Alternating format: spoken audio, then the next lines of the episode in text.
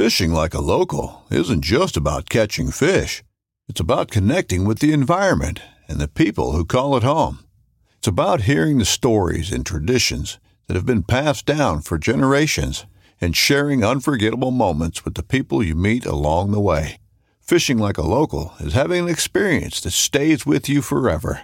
And with Fishing Booker, you can experience it too, no matter where you are. Discover your next adventure on Fishing Booker. Knives, machetes, saws, and shears, multi tools, shovels, swords, axes, spears, hatchets, and tomahawks. If it cuts, snips, slices, or chops, Midway USA has it.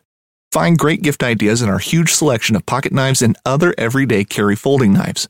Make a statement or create a family legacy with one of our top of the line hunting knives. We've got a great selection of manual and electric sharpeners too. For just about everything for the outdoors, check out midwayusa.com.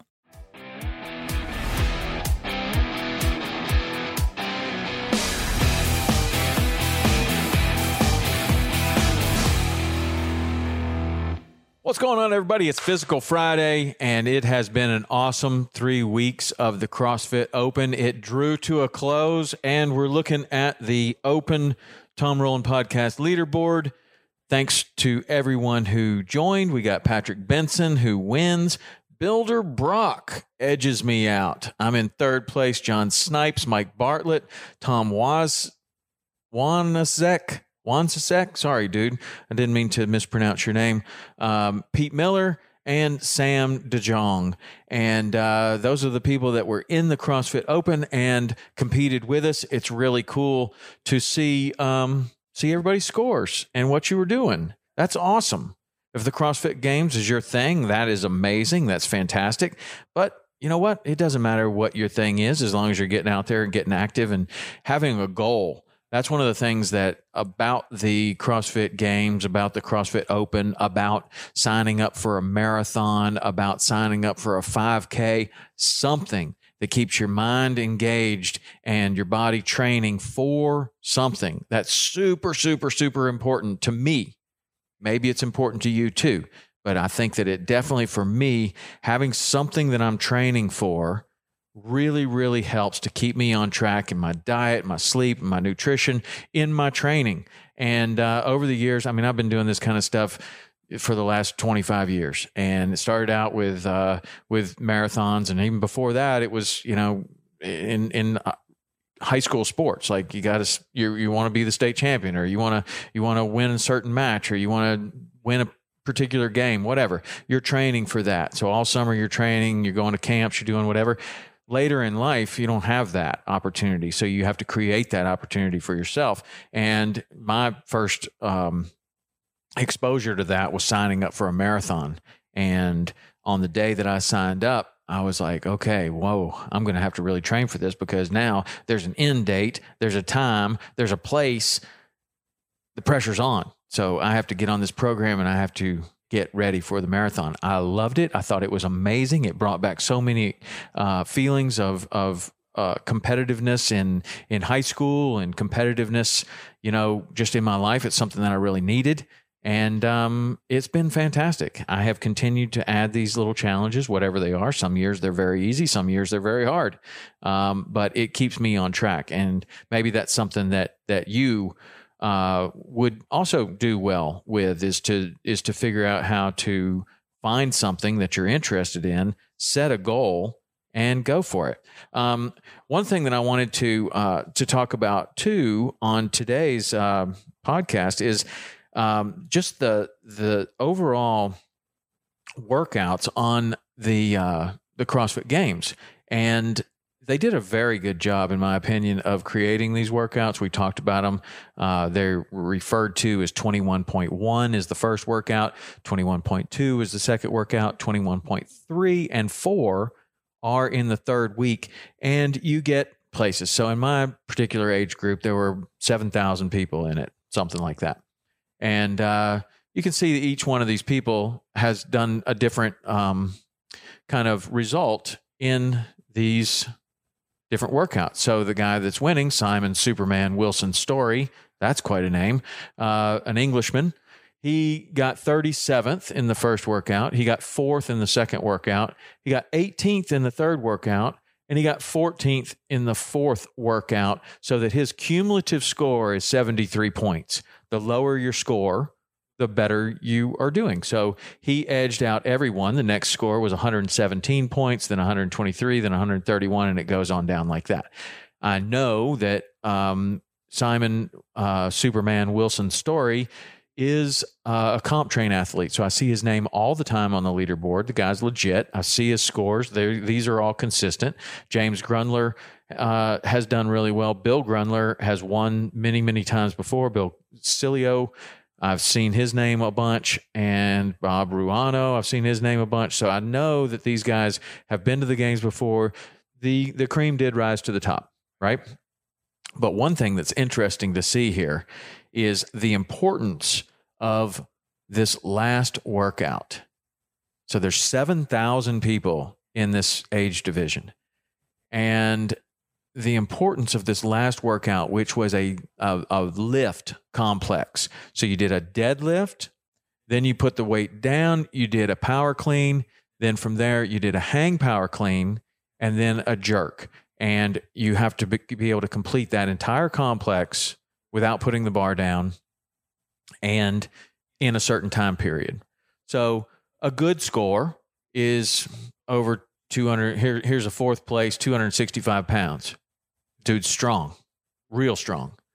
And 260, there's a bunch of those in there. But the interesting thing about this is if you could just increase your weight by a pound or two pounds, you could make a big difference on the leaderboard. Now, if you look down here, I was following this uh, for a while, and you look down here in 42nd place, and you have Kevin Koester. Kevin Koester got first place in the first workout. He got first place in the second workout. He got second place in the third workout. So by the time that the third, the, he's about to start the fourth workout, he only has accumulated four points. He's killing everybody. And then he hits a 197, 197 pounds on the last workout, and that is a 590th place. 197 pounds is respectable. It's not the best. It's not the worst. It's a respectable score. But that 590th takes him from killing everybody in the first three workouts and drops him down to 42nd place. That's how important that one that one was. And the same thing kind of happened to me. I was sitting in uh, 23rd, 24th place and that last workout was so incredibly important. And I did almost exactly the same as, uh, as um, Kevin Koester there and ended up in 121st place with 195 pounds right here. So I ended up 640th, 48th. So my score was 56th place, 174th place, 338th place, and then 648th place. That last one torpedoed my score, torpedoed it. But it, it wasn't even, I don't know. I'm not making any excuses. I'm not complaining. I'm just saying the importance of that last workout, it was make or break. And it really rewarded people that are really strong. And it really um, hurt people that are kind of mediocre in strength. That's what I consider myself in uh, against these people for sure. You got some guy that can do uh, 275 pounds in that lift. I'm able to do 195. There's a big difference there. The person, if you were good at that workout, you were really rewarded. If you were mediocre, you were really punished. So that's that's what happened. But again, 121st place, out of 7,000, I'll take it. The best I've done before is 124th. So this is my best open ever. So super happy about that. Constantly making improvements. And, uh, you know, I don't really have any regrets. I, I, I did all these workouts more than once and, um, and decided that that's my score and, and I'm happy with it. So I am happy with it. The training has paid off and I have done, I did the best that that I've ever done. So success, right? So now what's next? And that's what that's what this is about. What's next? I don't know what it is for me necessarily. I haven't really figured that out yet, but there will be something else. And the important thing is to identify that, put it on the calendar, and and start training for it. And uh, if if you are like me and you benefit from having something to train for, then find it right away and put it on the calendar. And you know what? Send it to me. Let me know what it is. I'd like to know. You can text it at 305 930 7346. That's the test text number. You get your new challenge. Tell you know one of the things that you need to do to to or any of us need to do to uh, to you know be held accountable is to tell other people about it. You can use that text number as a as where you want to tell somebody. You can tell me what your challenge is. One of my challenges that I want to do in the future is run the Grand Canyon rim to rim to rim. So you start on one side of the Grand Canyon, you run down and up to the other side, and then back to the original starting place. And uh, that that's a lifetime event for me. I would love to do that. And I'm working with uh, Joe Hippensteel right now to rehab my calf so that I have um, no problem running that distance. And man, I hope we can do that next year, maybe rim to rim to rim. That's that's one that's on my list. All right. I hope that uh, this has been a great week of training for you, training so that you can get out there and do the things that you want to do. And that happens right now. Today's Friday. Get out there, have an awesome weekend, go catch some tarpon, go turkey hunting, go do whatever you do in the springtime. Get outside and have some fun. And if you can do that with your family, even better. All right. Awesome. We'll talk to you later. See you.